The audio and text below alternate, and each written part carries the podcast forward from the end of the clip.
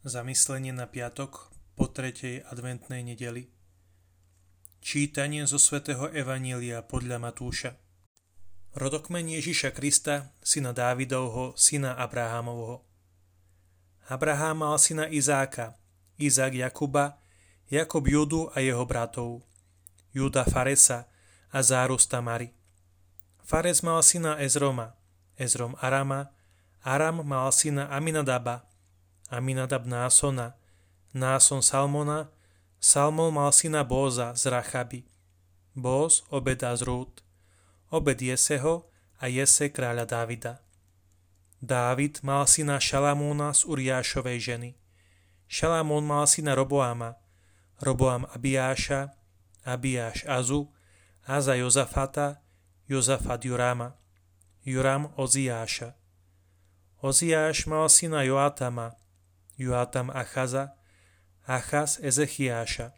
Ezechiáš mal syna Manasesa, Manases Amona, Amon Joziáša, Joziáš Jechoniáša a jeho bratov za babylonského zajatia.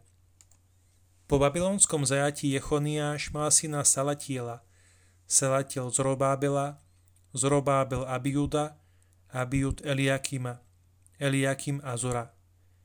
Azor mal syna Sadoka, Sadok Achima, Achim Eliuda, Eliud mal syna Eleazara, Eleazar Matana, Matan Jakuba. Jakub mal syna Jozefa, manžela Márie, z ktorej sa narodil Ježiš, nazývaný Kristus.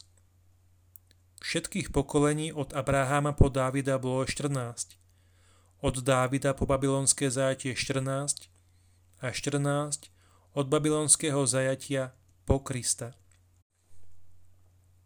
Keď dnes čítame Ježišov rodokmeň, môže nám napadnúť veta, ktorá sa bežne hovorí na vidieku v Katalánsku, Španielsku.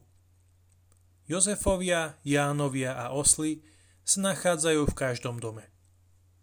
Preto, aby sa medzi nimi dalo rozlíšiť, kto ku komu patrí, používa sa aj meno domácnosti. Tak sa hovorí napríklad Jozef od Filomény, Ján od Jozefíny.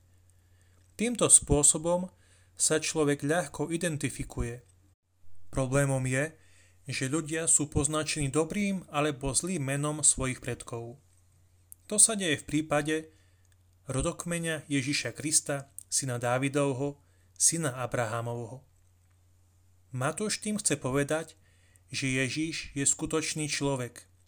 Inými slovami, že Ježiš tak, ako každý muž a každá žena, ktorí prichádzajú na tento svet, nezačína od nuly, ale prináša so sebou určitú historickú batožinu. To znamená, že vtelenie je niečo zámerné, že keď sa Boh stáva človekom a stáva sa ním so všetkými dôsledkami, že Boží syn prichádza na svet a prináša so sebou aj svoju rodinnú minulosť. Keď si prejdeme postavy, ktoré tvoria zoznam, vidíme, že Ježiš, čo sa týka rodinnej genealógie, nemá čistý výkaz.